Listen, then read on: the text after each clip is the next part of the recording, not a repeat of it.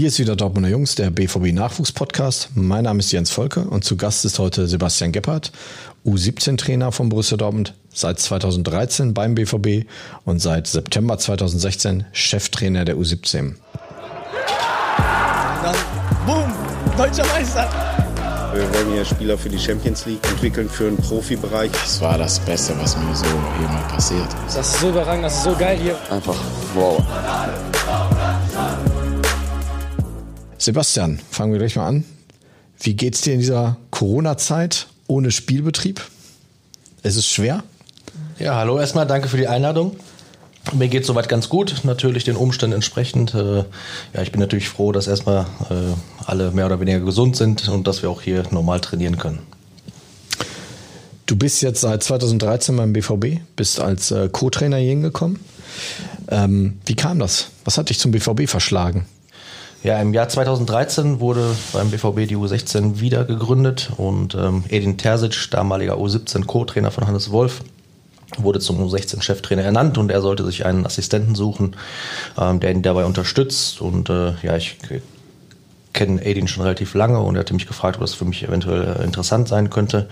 Haben uns direkt getroffen und ich kam dann auch in die engere Auswahl und war einer von drei Kandidaten.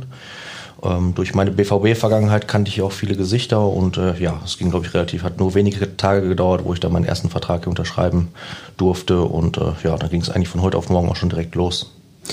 Vergangenheit ist ein ganz gutes Stichwort, da können wir mal drauf zurückkommen. Äh, du hast einen etwas, ähm, ich würde ruhig mal sagen, ungewöhnlichen äh, Lebenslauf so als, äh, als Trainer. Du hast erstmal selbst, äh, warst du Jugendspieler beim BVB bis zur U14, richtig? Nee, ich kam zur U15. Ah, okay. Ja, und äh, ähm, habe dann zweieinhalb Jahre hier gespielt äh, unter ja, drei verschiedenen Trainern. Das war natürlich damals noch äh, eine ganz andere Zeit, als äh, wenn man die mit, mit der heutigen Zeit vergleicht. Ähm, hab dann allerdings, äh, ja, war, war nicht gut genug, um dann übernommen zu werden. Hab dann äh, ja den Verein gewechselt und habe danach noch siebeneinhalb Jahre in Wattenscheid gespielt. Noch auf sehr gutem Niveau, ähm, aber mit meinem 20. Geburtstag hat sich das mit der Profikarriere so ein bisschen zerschlagen. Da habe ich mich schwer verletzt und ähm, ja, da war eigentlich klar, dass ich den, den Weg nicht gehen kann oder äh, das äh, hat einfach nicht gepasst. Ähm, daraufhin habe ich halt äh, ja, geguckt, was ich mache, habe angefangen äh, Sportwissenschaft zu studieren im Jahr 2006, habe das dann auch ja, mehr oder weniger äh, stringent durchgezogen und ähm, letztendlich auch mein Bachelor und mein Master äh, dort absolviert, den im Jahr ja also 2012, 2013 abgeschlossen und so kam dann eigentlich der nahtlose Übergang zu meiner ersten Trainerstelle hier bei Borussia Dortmund. Hast du das in Köln dann studiert? Nee, Oder in wo? Bochum. Und Das studiert man. Genau. Okay, und da habe ich halt auch viele Leute kennengelernt. Ja. Also ich glaube, hier in Dortmund ähm, sind sehr, sehr viele ähm, ja, Mitarbeiter mit Vergangenheit äh, in, äh, mit der universitären Ausbildung in Bochum. Äh, Beispiel Hannes Wolf, bei, Beispiel Edin oder jetzt auch ganz, ganz viele im Jugendbereich. Ähm, ich glaube, das ist eine ganz gute Ausbildung, die man da genießt und äh, ja, man lernt viele Leute kennen, die man sich jetzt hier auch, äh, ja, wo man sich wieder trifft. Du warst, hast es gerade selbst gesagt, noch Spieler in Wattenscheid, beim DSC Wanne Eickel und beim SV äh, Soding, zwischendurch nochmal beim Ablerbecker SC, ne, wenn ich es richtig. Genau. Man ist ja total gläsern. Ich finde alles über dich raus. Wanne und Soding, das ist in Herne. Da kommst du nämlich auch her. Bist gebürtiger Herner, ist das richtig? Ja, ich bin gebürtiger Wanne Eikler. Ah, Okay, oh Entschuldigung, das ist ein ganz großer Unterschied. Ne? Auf jeden Fall. Das ist wie Wattenscheid und Bochum. So sieht's aus. ähm, genau, da habe ich also meine ganze Jugend verbracht. Äh, Das mein, meine ganze, mein ganzes soziales Umfeld, meine Freunde, meine Familie leben dort. Ich lebe immer noch dort, äh, fühle mich da pudelwohl. Ähm, habe dann da halt auch äh, ja, die Fußballerkarriere, sag ich mal, äh, gestartet. Ähm, nachdem das eigentlich wieder so ein bisschen dann ähm, wieder abwärts ging, was ich gerade schon gesagt habe mit der Verletzung, ähm, habe ich dann irgendwann wieder den Schritt zurück gemacht, habe dann noch da in der fünften bzw. sechsten Liga gespielt. Ähm, und ja, SV Soding, äh, um zu deiner letzten Station zurückzukommen, ist den meisten nicht so ein Begriff. War in den 50ern ein recht großer Verein mit teilweise 40, 50.000 Zuschauern, kann man sich gar nicht mehr vorstellen. Spielen heute, ich glaube, Bezirksliga oder Landesliga, ich weiß es nicht genau. Der BVB hatte neulich mit der U23 da ein Testspiel. Äh, da bist du auch das erste Mal Trainer geworden. Nämlich Co-Trainer, wenn ich das richtig gesehen habe. Ja, genau. Also ich hatte vorher schon äh, während der Uni auch äh, so zwei, drei Trainingscamps äh, geleitet, ähm, wo ich dann wirklich auch so die ersten Erfahrungen als Trainer sammeln durfte. Ähm, und ein Freund von mir, der jetzt auch immer noch in dem Bereich tätig ist, äh, war halt Cheftrainer. Und ähm, ich war dann so ja in den letzten Schritten ähm, noch aktiv, habe dann selber gespielt, aber ihn halt als Trainer auch unterstützt, als Co-Trainer auch, also sozusagen als spielender Co-Trainer. Das war ein Jahr, das war bei mir mehr oder weniger um die Ecke. Ein Traditionsverein mit einem schönen Rasenplatz, eine schöne Anlage, ähm, eine ganz gute Kultur in dem Verein und deswegen habe ich mich dazu entschlossen, das zu machen. Das war halt gerade so am Ende meines Studiums. Ja, aber das war jetzt auch nicht so der, ähm, ja, das, wo ich sage, boah, da möchte ich jetzt unbedingt die nächsten Jahre ähm, weitermachen. Aber es war eine sehr, sehr gute Erfahrung, die man äh, sammelt, die ich gesammelt habe. Und äh, ja, es war eine, eine auf jeden Fall lehrreiche Saison. Und ja, ein Jahr später habe ich dann das Trikot in Schwarz-Gelb gewechselt. Dann ging es Schlag auf Schlag. Ähm, erzähl mal selber, wie es dazu kam. Also wir, du bist 2013 zum BVB gegangen, Co-Trainer U16. Das hast du zwei Jahre gemacht, wenn ich es richtig sehe. Und dann bist du Co-Trainer U17 geworden. Und wie gesagt, dann ging es äh, alles relativ schnell. Erzähl mal ein bisschen, wie, was ist da passiert?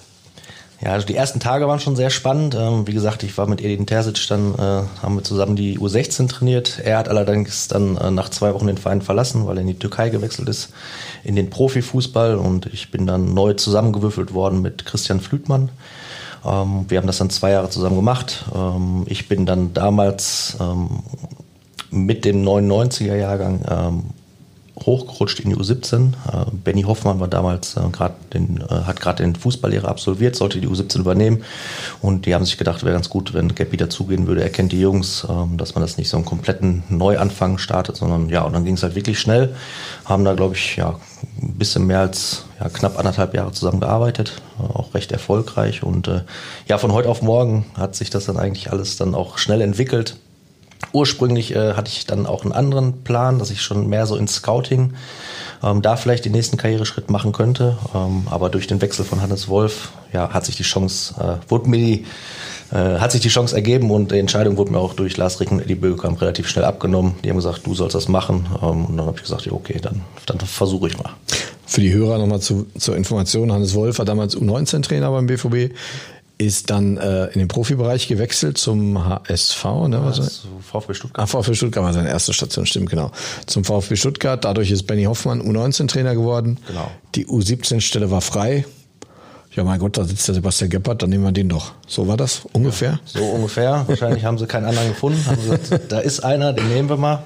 Soll das mal machen. War natürlich auch eine totale ja, Herausforderung für mich und äh, ja, da merkt man auch wirklich, was wirklich der Unterschied zwischen Chef und Co-Trainer ist. Da sind schon viele Sachen, die man dann auch selbst, äh, ja, dann auch entscheiden muss. Ich glaube, man muss am Tag 100 Entscheidungen treffen in, in Kürze. Das sollten dann auch häufig die richtigen sein. Ähm, musste mich dann wirklich ein paar Wochen schütteln und mich daran gewöhnen. Äh, das ging aber relativ schnell und äh, ja, ich glaube auch in der ersten Saison haben wir schon eine ganz gute Rolle gespielt und die Jungs haben sich gut entwickelt. Hast du da am Anfang was ein bisschen überrollt von, dass da plötzlich so viel, ich meine, das U17 Bundesliga, das ist ja jetzt nun mal nicht ist nicht mehr SV Sodingen logischerweise, aber. Auf jeden Fall. Also, ähm, ja, gerade hier bei diesem großen Verein ähm, ist natürlich auch der, der, Anspruch sehr hoch und äh, wir wollen die Qualität natürlich auch so hoch wie möglich äh, ja, arbeiten auch und äh, die Jungs am bestmöglich entwickeln. Die ersten Wochen waren auch hart, weil echt viel auf einen einprasselt und man wirklich viele Sachen zu tun hat. Ähm, sei es äh, Gespräche mit den Eltern, mit den Beratern, auch immer mit der sportlichen Leitung, mit den Spielern. Ich muss entscheiden, wer spielt, wer spielt nicht. Also natürlich mit meinem äh, Funktionsteam zusammen, aber ich bin dann auch derjenige, der den Spielern dann erklärt, warum nicht. Ähm, also dafür ist man dann letztendlich auch, äh, ja, dann auch Cheftrainer mit der Hauptverantwortung. Ich habe mich aber relativ schnell dran gewöhnt, wenn auch gleich die ersten drei, vier Spiele schon sehr spektakulär waren. Ja, ich habe gesehen, das erste Spiel war gleich ein Sieg, 5 zu 1 gegen Bielefeld. Äh, das nächste Spiel gegen Schalke, ne, wenn ich es richtig gesehen habe, verloren. Genau. Also ja. das erste Spiel war dann auch ähm, ja, zu Hause gegen Bielefeld. Ich glaube, nach 20 Minuten hat Bielefeld 1-0 geführt. Dann hat sich noch unser Torwart verletzt. Da habe ich gedacht, okay, das ist natürlich ein tolles Drehbuch für dein erstes Spiel. ähm, ja, aber die Jungs haben es dann in der zweiten Halbzeit gut gemacht und äh, ja, da haben wir dann auch deutlich 5-1 gewonnen. Zweites Spiel war direkt gegen, ja, gegen Schalke, äh, auf Schalke. Da war alles drin mit einer roten Karte für uns, mit einer schweren Verletzung. Es ging hin und her. Ähm, das haben wir dann leider verloren.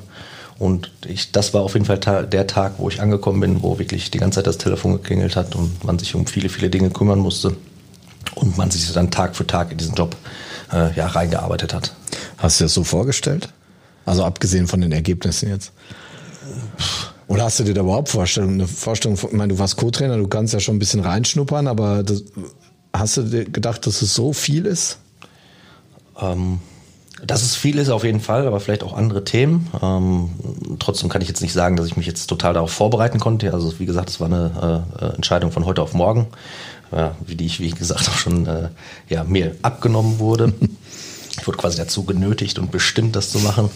Äh, bin ich natürlich heute auch total dankbar, dass es dann so, äh, so war. Damals war, glaube ich, auch mit der wichtigste oder der entscheidendste Punkt in meinem Leben, wo es, ähm, ja, wo es dann entschieden wird, wie es weitergeht.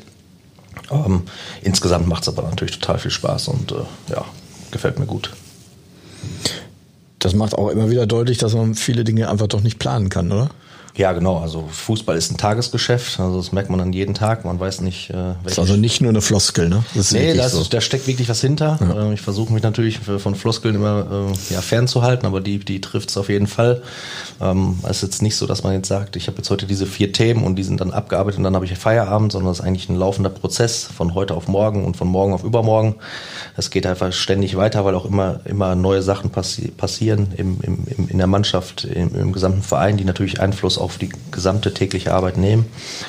Ja, von daher äh, ist es auf jeden Fall eine große Herausforderung. Ähm, du hast damals eine recht spannende Mannschaft gehabt mit vielen Spielern, die wir auch heute noch kennen. Tobias Rasche, Luca Umbauen sind heute noch beim BVB im Kader.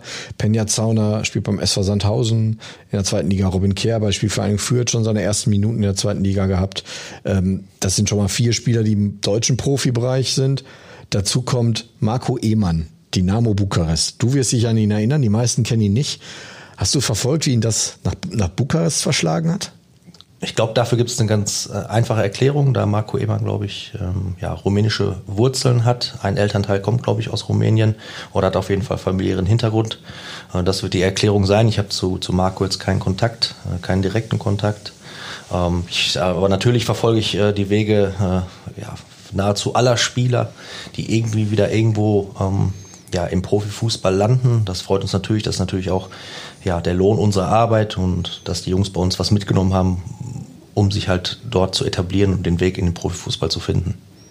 Neun Spieler aus der damaligen Mannschaft spielen heute in der Regionalliga, sind da größtenteils Stammspieler. Das sind Schell, Knob, Missner, Schlüsselburg, Pintidis, Ibrahim, Aydinel, Besong, Bakir. Das sind neun Spieler, das ist ja schon eine ganze Menge, die es immerhin ein bisschen in die Regionalliga gebracht haben. Die sind da zum großen Teil in dem ersten oder zweiten Seniorenjahr. Das ist doch schon ein Erfolg, in die Regionalliga zu kommen, oder? Ja, auf jeden Fall. Also die Regionalliga ist schon ein, richtig gutes Niveau. Wahrscheinlich so ein genau der Übergang zwischen Amateur- und Profibereich, obwohl natürlich jetzt auch, also gerade bei uns natürlich absolut professionelle Bedingungen herrschen. Ähm, ich denke, bei der Hälfte der Mannschaft äh, aus äh, Hälfte der Liga ähm, arbeiten auf professionellem Niveau und das ist natürlich ein, ein großer Schritt für die Jungs, dann gegen Spieler zu spielen, die auf einmal nicht nur ein Jahr oder maximal zwei Jahre älter sind, sondern auch gegen erwachsene, gestandene, erfahrene Spieler, die teilweise schon über 30 sind. Und das ist auf jeden Fall ein Erfolg. Also die Zahl, äh, ja, ist auf jeden Fall eine, eine, super Zahl, wenn man auch natürlich die Spieler dazu nimmt, die jetzt auch noch sogar da weiter drüber spielen. Ja, heißt, dass sich aus der Mannschaft schon viele ähm, im, im, ja, im Leistungsfußball etabliert haben und das ist natürlich auch eine schöne Geschichte für uns. Ja, es sind zusammengenommen 15 Spieler. Reda Kader müssen wir noch dazu nehmen, der in England genau. in der U23 von äh, Brighton spielt. 15, das ist schon eine Hausnummer von einem Kader, der damals, wie groß war der? 24 Spieler? Ja, maximal, ich glaube 25 ja. Spieler. Ja, also das ist schon, das ist schon ein Brett. Ja, ja. also das ist schon... Ja. Wenn man sich das mal so vor Augen führt, finde ich das schon äh, ein Brett. Ich glaube, äh, man müsste jetzt mal alle Mannschaften so vergleichen, aber ich glaube, das ist schon eine große Nummer. Ähm, du bist gleich in deinem ersten Jahr ins Halbfinale gekommen damals gegen Werder Bremen. Ich erinnere mich noch, dass wir ähm, eine rote Karte hatten wir, glaube ich, im Rückspiel gegen uns. Ne? Mhm. Das Hinspiel verloren in Bremen. War umgekehrt. Nee, äh, wir haben, ja, wir haben uns äh, richtig gut entwickelt im Laufe, also so gerade zum, im, im, in der Rückrunde der Saison, wirklich gut als gutes Team, also wo wir wirklich Individual, Individualisten zum, zum Team geformt haben und äh, ja, die wirklich, äh, wirklich im Laufe der Saison immer besser wurden. Ja, haben dann gegen Werder Bremen im Halbfinale gespielt, erst in Bremen und da haben wir nahezu fast unser bestes Saisonspiel abgeliefert, haben 1-1 gespielt. Äh, das hätten wir wirklich gewinnen können. Also wir waren äh, nah dran, haben viele Großchancen vergeben waren aber natürlich äh, total zufrieden, haben da ja einen Unschieden äh, geholt gegen die damals äh, ja, Top-Mannschaft. Ich glaube, Bremen war umgeschlagen, hat alles, alles ja, vernichtet und weggehauen. Ähm, Patti Osterhage, der jetzt heute auch noch bei uns hat da gespielt. Und ähm, ja, im Rückspiel ist es relativ doof gelaufen. Ich glaube, wir haben bei ja, 30 Grad hier in Brake gespielt und haben nach vier Minuten eine rote Karte für einen Spieler, ich glaube für Niklas, genau, für Niklas Knob bekommen, für eine vermeintliche Notbremse ja, zweifle ich heute noch an. Ähm, ja, die zweite rote Karte ging dann äh, an mich. Ich bin dann auch nach 20 Minuten runter, runtergeflogen, äh, auch unberechtigt. aber ja, das war halt, äh, wir haben es, glaube ich, bis zu 70 Minuten echt noch offen gehalten, also stand nur 0-1, aber äh, unter den Bedingungen war es dann echt schwierig, das Spiel zu drehen. Insgesamt glaube ich aber, dass es auch dann erfolgreich ist und äh, ja, was im, das dann an einem oder zwei Spielen, die komplette Arbeit immer zu messen, ist ein bisschen schwierig. Ähm, hat ja auch, haben ja auch die, die folgenden Jahre danach äh, gezeigt. Nichtsdestotrotz hätten wir natürlich diese, diese oder eins von den beiden Spielen gewonnen, um uns auch dafür das Finale zu qualifizieren. Aber insgesamt sind wir da auch zufrieden. Ich habe das extra nicht nachgeschlagen, weil das auch meine erste Saison im Nachwuchsbereich war beim BVB. Ja. Und ich dachte, ich könnte mich noch sehr gut dran erinnern. Es war leider nicht der Fall. Ich erinnere mich nicht mal mehr an die rote Karte gegen dich. Das ist, äh, das ist eine Schande, dass ich das vergessen habe, natürlich nur. Die war mit Sicherheit unberechtigt. Ja, ich wurde sogar freigesprochen. Also ja, ich musste okay. mich dazu äußern und ja. dann habe ich äh, ja, schriftlich Stellung dazu genommen und dann habe ich wirklich eine einjährige Strafe auf Bewährung bekommen. Also die wurde äh, quasi zurückgezogen, aber ich stand weiter unter Beobachtung und seitdem bin ich natürlich auch äh, nie wieder negativ aufgefallen. Ein Jahr später, nach dem verlorenen Halbfinale, dann die Krönung die U17 erreicht zum zweiten Mal in drei Jahren das äh, Finale um die deutsche Meisterschaft. Schon 2016 stand die U17 ja im Finale, noch, da warst du noch Co-Trainer. Ähm, gegen Bayern München, die eine wirklich starke Mannschaft hatten, eine gute Saison gespielt haben, wo wir, naja, Außenseiter wären wir, waren wir nicht, das auf gar keinen Fall, aber in München zu spielen ist natürlich dann auch nochmal ein Brett. Wie war das? Erzähl mal ein bisschen über die Saison, war ja schon herausragend ja, das ist eine unvergessliche Zeit. Ich glaube auch eine unvergessliche äh, Saison, nicht nur für mich, sondern ich glaube alle, die da irgendwie daran teilgenommen haben, viele Spieler und auch äh, aus unserem Funktionsteam. Ja, wir haben echt eine gute Rolle in der Saison gespielt. Ich glaube, wir haben von 26 Spielen nur eins verloren. Ich glaube, fünf Unentschieden und 20 Siege, waren, glaube ich, mit neun oder zehn Punkten Vorsprung äh, ja, westdeutscher Meister haben uns dann auch relativ äh, ja, souverän, vor allem im Rückspiel gegen Leverkusen durchgesetzt. In Leverkusen, glaube ich, ein 1-1 gespielt, zu Hause 2-0 gewonnen. Also es war schon souverän, auch hoch verdient. Ähm, ja, und dann kam es zum Finale in München. Ähm, auswärts, ähm, ja, es war ein sehr, sehr ja, beeindruckendes Wochenende. Wir durften sogar mit dem Flugzeug dahin fliegen, wurde vom Verein organisiert. Also es war wirklich unter absoluten, äh, unter absoluten Profibedingungen, wurde im Fernsehen live übertragen. Also so, da konnte man wirklich so in den Profifußball reinschnuppern und ja, da hatten wir, glaube ich, auch am Ende äh, ja, das Quäntchen Glück auf unserer Seite und dass wir das Ding dann da geholt haben und mit nach Hause nehmen durften, das war für mich also wirklich unvergesslich. Ja, so ein tolles Spiel. Ne? Es ging hin und her. Es war sehr, sehr aufregend, sehr spannend. Zwei rote Karten gab es ja auch noch in dem Spiel. Ähm, hatte eigentlich alles, was so ein Fußballspiel ausmacht. Ne? Ja, ich glaube, ich habe es damals schon gesagt, es war wirklich absoluter Werbung äh, für den Jugendfußball.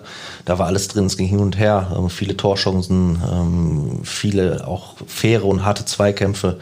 Trotzdem auch insgesamt ein gutes Fußballspiel. Äh, wir sind in Führung gegangen, kriegen dann, glaube ich, vor der Pause den Ausgleich, machen direkt nach der Pause Manu äh, Ferrei macht das zweite Tor, ähm, dann durch einen Elfmeter 2-2 und dann haben alle schon mit der Verlängerung gerechnet und das wäre, glaube ich, auch hart geworden, weil Bayern wirklich stark war. Ähm, ja, und wir haben kurz vor Schluss, ich glaube, Yusufa hat ihn dann noch über die Linie gedrückt, drei Minuten vor Schluss und dann gab es auch noch eine ganz lange Nachspielzeit, wo dann auch noch die roten Karten verteilt wurden und wir haben wirklich alles dafür getan und da war wirklich alles drin und äh, ja, wir waren natürlich am Ende total happy, in München äh, einfach deutscher Meister zu werden. Ja, ich erinnere mich noch, das war es war eine sehr legendäre Fahrt, muss man sagen. Ein schöner Ausflug. Ähm, das Besondere bei so einer U17 ist ja, dass du die meisten Spieler immer nur ein Jahr hast. Es gibt so ein paar, die die U16 überspringen und die schon in, in die U17 gezogen werden als Jungjahrgang B-Jugend. Ähm, so dass du im Jahr danach eigentlich wieder eine komplett neue Mannschaft hattest, bis auf äh, zwei, drei Stützen. Korrigiere mich, wenn ich da falsch liege. Nee, das ist genau richtig. Ich glaube nur Rilin Tetemi und äh, Yusufa waren dann noch dabei. Ware Pakir, der ist im Laufe des, äh, ja, dann hinten heraus noch zu uns geschossen. Also die drei Spieler äh, müssen es gewesen sein. Alle anderen sind halt neu aus der U16 bzw. aus der U15 dann auch direkt wieder hochgekommen. Das heißt wirklich, also 95 Prozent des Kaders einfach neue Spieler. Ja, die Saison äh, lief ähnlich gut, nur leider mit dem, mit dem unglücklicheren Ende. Ja, ähm, auch da können wir ein bisschen erzählen. Ihr wart die ganze Saison ungeschlagen. Also eine herausragende Saison gespielt, das muss man einfach mal sagen. Beim Tabellenzweiten Köln souverän 2 zu 0 gewonnen. Wirklich ein souveränes Spiel abgeliefert. Ähm, auch sonst selten mal gewackelt in der ganzen Saison. Ja, wie würdest du die, die sportlich, so die ganze Entwicklung, die die Mannschaft in dem Jahr genommen hat, wie würdest du das äh, vielleicht mal in ein paar Sätzen zusammenzufassen? Ja, wir gucken natürlich auch auf, also mit den Ergebnissen und der Tabelle kann man es natürlich auch immer messen, aber wenn wir da auch sehen, mit welchen Spielern wir gespielt haben, wo die jetzt spielen oder wie gut die sich entwickelt haben, ähm, das war natürlich äh, ja nochmal noch mal ein Schritt mehr als in der Saison davor. Also wir haben, glaube ich, gar kein Spiel verloren, ähm, haben 21 Siege, 5 Unentschieden, ähm, waren dann auch äh, ja, haushoher Favorit in dem Finale, weil wir auch äh, ja, Köln schon geschlagen hatten in der Saison relativ deutlich. Ähm, ja, die Jungs haben sich wirklich insgesamt gut entwickelt. Ich meine, Ansgar Knauf dabei und Yusufa war dabei und noch äh, viele andere Spieler, die jetzt auch wirklich äh, ja, einfach da den nächsten Entwicklungsschritt gemacht haben. Ähm, ja, das Finale, ähm, ja, ich glaube, wenn wir das jetzt so nochmal spielen würden, würde es anders ausgehen. Also da ist wirklich äh, ja, viel daneben gelaufen, aber auch das ist Fußball, das gehört dazu, ähm, dass wir auch mit solchen ja, negativen Erlebnissen gut umgehen müssen, ähm, auch wenn das natürlich auch direkt danach oder auch in dem Spiel auch schwerfällt. Wir reden die ganze Zeit von Ergebnissen, was ja eigentlich im Jugendfußball fast schon fatal ist. Ähm, wie hat dir die Entwicklung der Jungs gefallen, so im Laufe der Jahre? Wenn du jetzt jung, du hast ja Jungs dabei, die, die du zwei Jahre dabei hattest, wie Yusufa, wie Rilintitemi, ähm, um sie als Beispiel zu nennen. Wie war deren Entwicklung insgesamt? Ja, die Jungs sind halt, äh, ja, gerade diese zwei Jahre in dem Bereich von, von 13, 14, 15, 16, 17 Jahren, ähm, da passiert halt echt viel. Also nicht nur als Fußball, sondern auch als Mensch. Also wir haben uns sehr, sehr viel mit den Jungs befasst. Das machen wir natürlich immer. Aber wenn man die dann zwei Jahre hat und dann auch wirklich tagtäglich begleitet und dann sieht, was, wie die reifen und wir reden ja nicht nur über Fußball, sondern versuchen auch Werte zu vermitteln, innerhalb der Mannschaft eine Kulturentwicklung, eine starke Kabine zu haben, wo wir wirklich zusammenwachsen. Also am Ende ähm, ist es ein Mannschaftssport, wo wir versuchen natürlich äh, die individuellen Stärken einfach auch da einzubringen. Und ich glaube, das haben wir Spiel für Spiel geschafft. Und äh, wir hatten einfach auch, ja, ich glaube, in dem Jahr waren wir immer die lauteste Mannschaft hier in Brakel. Ähm, also wir hatten echt immer eine gute Stimmung. Also eine sehr, sehr gute Atmosphäre, wo wir dann wirklich darauf dann die, ja, professionell gearbeitet haben. Wie würdest du deinen Stil oder deine Philosophie bezeichnen, wenn wenn du sie beschreiben würdest in wenigen Sätzen? Kannst du es? Oder ist die auch ein bisschen abhängig davon, was für, was für Spieler du hast? Total. Also ich, ja. natürlich habe ich auch, äh, ja, wenn ich, wenn ich mir eine Mannschaft zusammenbauen würde, habe ich natürlich auch äh, ja, eine gewisse Vorstellung vom Fußball, aber ich finde, dass die Mannschaft das schon vorgibt. Also wenn äh, die nicht gerne vorne anlaufen wollen, sondern eher äh, ein bisschen defensiv stehen und dann auf, auf Konter spielen als Beispiel, dann wird es natürlich total schwierig. Also die Mannschaft gibt da schon so, so die Richtung vor und wir versuchen das natürlich dann daraus das Maximale rauszuholen. Aber wir sind natürlich auch äh, Borussia Dortmund, wir wollen immer gerne den Ball haben.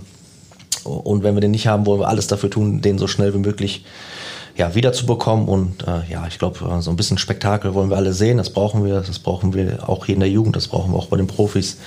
Ähm, dass man da einfach äh, ja gerne zuguckt, dass da irgendwie eine gute Mannschaft äh, und eine gute Stimmung ist, die sich gegenseitig helfen, äh, wo es einfach äh, ja Spaß macht, Fußball zuzugucken und ja vor allem auch viele Tore zu schießen. Also unser Ziel war halt wirklich immer ein Tor mehr zu schießen als der Gegner. Und ähm, das war auch unsere erste Herangehensweise.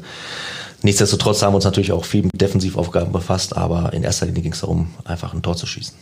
Ist das auch das Herausforderndste an der Arbeit mit Jugendspielern, dass du dir eben keine Mannschaft zusammenbaust, sondern die kommt halt? Du kannst nicht zwölf Spieler austauschen? Auf jeden Fall. Also nicht nur die Spieler, sondern auch das, was ich gerade schon gesagt habe, dahinter ja. steckt. Also sind natürlich auch verschiedene Charaktere. Die einen, äh, ja, die sind total offen und sprechen sofort von Tag eins ganz, ganz über sämtliche Themen und bei manchen öffnet sich der Zugang erst im Laufe, Laufe der Saison. Manche sind auch eher so in der Beobachterrolle, die vielleicht auch gar nicht so den Kontakt, den direkten Kontakt zu, zu uns haben möchten. Was aber auch normal ist, also das ist überall so. Aber daraus dann halt aus diesem, ja, äh, aus diesen verschiedenen Menschen einfach eine Mannschaft zu formen, das ist natürlich eine große Herausforderung, dass auch einfach immer, immer neue Mannschaften sind und auch immer jedes Jahr, ja, einfach weitergeht. Man konnte dich oder eure Arbeit, du bist ja nicht alleine, du machst es ja auch noch mit mehreren anderen, äh, die, dir, die dich da unterstützen. Man konnte euch sehr gut in einer Serie beobachten bei Dream Chasers. ähm, die recht beliebt war. Hm, hat das eure Arbeit verändert eigentlich oder war das irgendwann, habt ihr die Kameras gar nicht mehr bemerkt? Ja, es war natürlich eine außergewöhnliche Situation, also für uns alle, sowohl für die Spieler als auch äh, ja, für uns im Funktionsteam, für mich auch. Also ich wurde noch nie ja, gefühlt sechs Stunden am Tag gefilmt, plus äh, dass fast jedes Wort von mir auch aufgenommen wurde. Ähm, aber der Verein hat das entschieden, dass wir das machen und dann habe ich gesagt, dann tragen wir das natürlich alle mit. Die Spieler waren auch davon äh, ja angetan. Ich glaube, wenn man das Endprodukt sieht, ist es natürlich auch echt gut geworden ja, nicht nur für uns, und ich glaube auch jetzt äh, ja, in, in diesen Folgen kann man natürlich auch uns nah kennenlernen. Man, man sieht, äh, wie wir zusammenarbeiten, was wir machen. Ähm, man erhält einfach besondere Einblicke und ich glaube auch für uns äh, insgesamt, für, die, für das komplette Team, ist einfach auch eine schöne Erinnerung, ähm, sowas zu haben. Aber es ist natürlich schon, äh, ja, wenn man wirklich äh, tagtäglich ähm, einfach die Kamera immer dabei ist, schon, schon außergewöhnlich. Im Laufe der Zeit hat man sich dran gewöhnt, äh, wenn auch gleich das natürlich schon auch gerade für die Jungs, glaube ich, auch äh, noch deutlich schwieriger ist als für uns, die vielleicht ein bisschen anders damit schon umgehen können, das auch anders einzuschätzen wissen. Wenn man Dream Chasers gesehen hat und dich jetzt speziell beobachtet hat, man, hat man den Eindruck, dass du so ein, ja, in der Wirtschaft nennt man das ja so einen kooperativen Führungsstil hast, dass du äh, schon nicht alles nur vorgibst, sondern mit den, mit den Spielern äh, auch viel redest und viel diskutierst, auch ganz viel mit deinem Co-Trainer, dass du auch nicht von oben herab entscheidest, sondern äh, die Entscheidung mit ihm zusammentriffst oder auch mit dem Torwarttrainer und ansonsten auch viel die Spieler mit einbeziehst. Ähm, siehst du das für dich selber als äh, idealen Weg, eine Mannschaft zu führen? Ja, das ich persönlich finde das so. Also ich rede auch nicht immer gerne äh, über ich, sondern mehr über wir, weil wir sind eine große Gruppe, nicht nur die Jungs, sondern auch das Team drumherum. Also ich habe mit absoluten Experten zu tun, die sich halt in ihren Bereichen auch 24 Stunden darum kümmern. Also klar, Torwarttrainer, unsere Physiotherapeuten, äh, der Athletiktrainer, äh, unsere Co-Trainer, unsere Analysten. Also wir sind ja da wirklich ein großes professionelles Team und jeder ist da einfach auch gut. Ich habe da gar keine Zeit, ähm, ja, mich auch da wirklich immer so reinzuarbeiten. Äh, und ich möchte das auch, dass jeder da einfach auch die Verantwortung bekommt und äh, ja, auch das auslebt. Und ich glaube, daraus äh, schaffen wir dann auch irgendwie eine Gemeinschaft. Bei den Spielern finde ich das ähnlich. Ähm, mittlerweile sind die im Alter angekommen, wo die halt auch, auch selber Entscheidungen treffen müssen. Ähm, vor allem auch auf dem Platz. Und wir versuchen sie natürlich so häufig wie möglich im Training vor diese Herausforderungen zu stellen.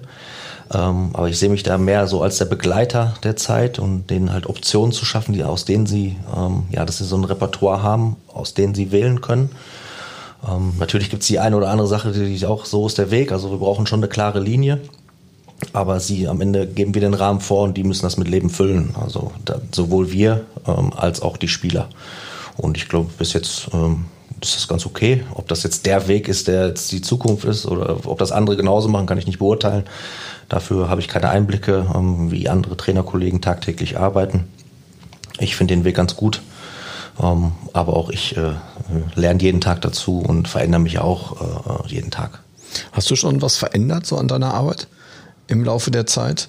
Was, wo du sagen würdest, das war wirklich einschneidend, was ich verändert habe? Ja, vielleicht in dem gleichen Zusammenhang, dass wir vorher schon versucht haben, ähm, ja, den Jungs eine oder mehrere Optionen zu geben, die sie dann aber auch wählen sollen.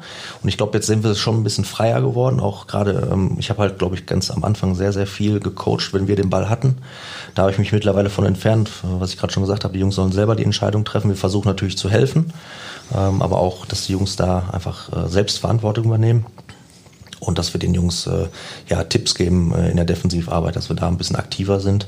Und ich glaube, da habe ich mich äh, in der letzten Zeit schon, äh, ja, bin ich da ein bisschen ruhiger geworden ähm, und dass ich halt nicht äh, ja wie ein Kommentator an der Linie stehe, sondern einfach den Jungs, ähm, dass ich halt selber das nicht für mich mache, sondern guck, was brauchen die Jungs. Und ich glaube auch nicht, wenn ich jetzt irgendwie zehn Minuten einen äh, über den halben Platz anschreie, sondern hole ich ihn mir in der Pause einfach mal kurz oder in der, in der Spielpause einmal kurz zu mir, erkläre ihm zwei, drei Sachen, die auch den Jungs helfen. Also am Ende ich es ja nicht für mich, sondern für die Jungs. Was bringt die weiter und was hilft das unserem Spiel? Einen Spieler müssen wir jetzt ansprechen, da kommen wir nicht drum rum. Du hast äh, Yusufa Mukuku zwei Jahre trainiert ja, zwei Jahre dein Spieler, äh, bist einmal deutscher Meister mit ihm geworden, du hast gerade über das entscheidende Tor gesprochen. Er, auch im äh, Finale ein Jahr später hat er eine große Rolle gespielt, da hat er noch ein Tor geschossen, was der Schiedsrichter leider nicht gegeben hat, aus unerfindlichen Gründen. Ähm, was zeichnet Yusufa aus? Ja, es sind ganz, ganz viele Sachen. Ich glaube, das Gesamtpaket. Also ich habe ihn an, äh, ich kann mich noch an den ersten Tag erinnern ähm, wo er zu mir kam und dann hat er mich gefragt, ob er denn überhaupt Spielchancen hätte. Und da habe ich gesagt, ja, das, das wirst du dir schon erarbeiten. Sonst würden wir dich nicht äh, ja, in den Kader zunehmen. Ich glaube, im ersten Testspiel hat er nach zwei Minuten schon getroffen. Er war auch, auch da der jüngste Spieler auf dem Platz. Und ähm, ja, ich glaube, wir beiden haben ja, ein außergewöhnliches Verhältnis. Wir verstehen uns wirklich gut. Also gerade mit jungen Spielern, er war natürlich noch extrem jung, die müssen natürlich auch anders noch behandelt werden. Ähm, ja, zu seinen, also er ist eigentlich ein total witziger, offener, lustiger, lebensfroher Mensch und hat natürlich heraus, herausragende fußballerische Qualitäten. Ähm, plus er, was glaube ich auch den Unterschied macht, er ist sehr, sehr ambitioniert. Also er ist jetzt schon sehr strukturiert, sehr professionell. Also er macht alles für den Fußball. Er ist äh, ja wirklich äh, ein absoluter Profi jetzt schon. Er war auch damals schon. Also wir haben natürlich schon auch immer viele Freiheiten gegeben, aber ihm natürlich auch da begleitet, ähm, wenn er da hin will, wo er jetzt vielleicht auch irgendwann landen könnte. Sieht ja ganz gut aus. Ähm, ja, da hat er es natürlich äh, ja, schon professionell gemacht.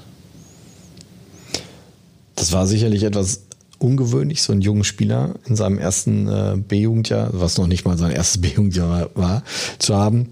Ähm, die Entscheidung ist äh, ja hier beim BVB insgesamt gefällt worden, weil er in der U15 schon herausragend äh, getroffen hat.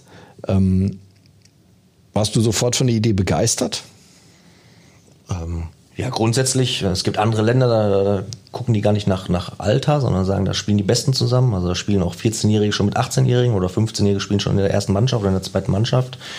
Ähm, ja, das war eine Entscheidung des Vereins und ich glaube, für den Jungen war es einfach auch der perfekte Entwicklungsschritt. Ähm, da in der U15, ja, ich will es nicht sagen unterfordert, aber ich glaube, er brauchte neue Reize, die hat er bei uns bekommen. Und ich glaube, diese zwei Jahre, ja, haben ihm da auf jeden Fall geholfen, sich, sich äh, optimal zu entwickeln. Äh, trotz uns, also wir konnten es nicht verhindern. Und äh, ja, ist natürlich schön zu sehen, wenn man, äh, was er einfach auch für eine Gier hat, wenn man seine Quote anguckt. Aber nochmal, ich äh, will jetzt nicht nur auf das Fußballerische eingehen, er ist einfach auch ein, ein unfassbar cooler Typ. Du sprichst gerade was an, was auch Otto Addo letztens im, im letzten Podcast angesprochen hat. Da geht es um Widerstandsfähigkeit. Ähm, wir haben ja auch sehr lange sehr jahrgangsgetreu die Spieler geholt, also äh, spielen lassen. Ein U17-Spieler hat in der U17 gespielt. Jetzt wechseln die Spieler schon mal eher den Jahrgang, die herausragenden. Otto hat es schön erklärt. Äh, du hast es ja im Grunde gerade auch gesagt, die Besten sollen spielen. Und sie brauchen eine neue Herausforderung, wenn sie in der U15 schon ja, unterfordert, hast du gerade selber gesagt, ist vielleicht dann auch schon zu viel gesagt, aber sie müssen dann in der U15 vielleicht nicht mehr 100 Prozent geben, sondern sie kommen mit 90 Prozent über die Runden. Das ist dann nicht förderlich ich glaube schon, dass auch Spiele äh, oder, oder auch Einheiten äh, fördern, wo man vielleicht nicht an die Leistungsgrenze gehen muss, wo man vielleicht auch viel ausprobiert. Ähm, also natürlich kann, also keiner kann jeden Tag 100 Prozent geben. Aber wenn natürlich die Anzahl der Spiele so gering sind, wo man an diese Leistungsgrenze kommen muss, auch das Training, da muss man sich natürlich überlegen, äh, ja, macht das noch Sinn oder wie viel, wie viel, wie viel Einheiten braucht dieser Spieler, um wirklich, äh, ja, sich auch weiterzuentwickeln? Also ist ja dann auch relativ simpel erklärt und äh, bei ihm haben wir uns dann relativ schnell entschieden, das zu machen und bei anderen Spielern jetzt auch. Ob das jetzt der Königsweg ist, wird sich dann auch im Laufe der nächsten Jahre zeigen, aber ich glaube, dass bei, bei diesen individuellen Entscheidungen ja das schon äh, Sinn macht. Ja, zum Abschluss kommen wir mal auf die aktuelle Saison, Geppi. Ähm, das ist alles ein bisschen schwer, ist alles unter Corona-Bedingungen. Die letzte Saison sparen wir uns auch, äh, sparen wir uns nicht direkt aus, aber auch die ist halt nun mal früh beendet worden. Für euch äh, auch ärgerlich, auch Ihr wart, das muss ich nochmal nachschlagen, ihr wart ja sehr lange ungeschlagen und zwar von äh, April 2018 in Köln bis September 2019 in Gelsenkirchen wart ihr ungeschlagen. Äh, ihr als Trainerteam, die Mannschaft war ja dann nicht mehr deckungsgleich. War dann Spieler beide die ganze Zeit? Weißt du das? Fast unmöglich, ne? 17, ja, 18, 18, 19, ja doch, ist schon möglich. Ja, aber es sind dann, glaube ich, sogar drei Saisons gewesen, übergreifend. Von daher wird's, äh, also. Naja, stimmt, es sind drei Saisons, ist nicht möglich, nee. ja. Wir reden Quatsch, ihr hört's. Oder ich rede Quatsch. Ähm, das ist ja auch herausragend. Also mit, mit quasi drei Mannschaften, wenn du so willst, warst du ungeschlagen eine gewisse Zeit lang. Mhm. Dann kam ausgerechnet in Gelsenkirchen die Niederlage. Ja, und dann äh, wart ihr am Ende Tabellenführer, wenn ich mich recht erinnere. Im äh, Zweiter wart ihr, genau. Und dann wurde die Saison beendet. Das ist schon bitter. Ja, also ich glaube, das war eine ja, für alle, also jetzt nicht nur für uns Fußballer, das ist einfach ja, für, für alle Menschen irgendwie eine krasse Situation derzeit. Ähm, dass dann wirklich ab, ab, die Saison abgebrochen wurde. Ähm, ja, da nehmen wir uns auch nicht so wichtig. Das ist jetzt, äh, aber für die Jungs ist natürlich Fußball auch mit das Wichtigste im Leben. Für uns ja auch, äh, weil es einfach mit, mit Herz äh, äh, einfach auch leben und, und ausüben jeden Tag. Ähm, das war natürlich einfach auch neu, dass man einfach sagt, okay, wir spielen die Saison jetzt nicht mehr zu Ende, jetzt ist erstmal Pause und wir dürfen gar nicht trainieren. Also wir haben, glaube ich, sechs Wochen gar nichts gemacht. Also die Saison war von heute auf morgen zu Ende. Ähm, man war gerade so, man hat sich natürlich jetzt so darauf vorbereitet, Ende der Saison, wo können wir jetzt noch landen, was können wir machen. Jetzt kommen noch die, die vermeintlichen Top-Spiele. Vielleicht können wir noch mal im Fernsehen spielen, wovon viele, viele Jungs träumen, was auch nicht häufig im Leben wahrscheinlich passiert. Und dann war die, äh, wie gesagt, die Saison von heute auf morgen zu Ende und wir haben dann als Verein auch entschieden, dass wir direkt auch schon mit der neuen Mannschaft, ja, mit der neuen äh, U17 anfangen zu trainieren, in kleinen Gruppen, individuell, dieses in Anführungsstrichen Corona-Training. Ähm, ja, das war natürlich für alle wahrscheinlich nicht, also wir hätten gerne noch zu Ende gespielt, das war wirklich kein schöner Abschluss, aber das waren höhere, höhere Kräfte, da konnten wir nichts machen. Darunter leidet dann ja wahrscheinlich auch der Abschied von den Jungs. Ne? Das ist ja sonst auch immer am Ende der Saison, dass man sich im Idealfall mit einem Finale, hat das zwei Jahre lang gut geklappt, voneinander verabschiedet. Ähm, das hat in diesem Jahr nicht stattgefunden oder habt ihr das nochmal irgendwie nachgeholt? Ja, wir haben halt zusammen äh, nochmal geskypt, also wir hatten noch Kontakt auf jeden Fall zusammen. Äh, wir durften uns natürlich nicht mit so vielen Sp äh, Spielern auch nochmal treffen, hätten wir gerne gemacht, aber bis heute nicht wirklich möglich. Aber das ist jetzt auch schon wieder ein halbes, über ein halbes Jahr her. Aber ich glaube, ja, normalerweise gibt der Spielplan irgendwie das Ende vor. Und das wurde jetzt einfach uns genommen. Ähm, ja, nicht nur der Fußball, sondern auch, also wie, wie, du sagst, teilweise zwei Jahre zusammen.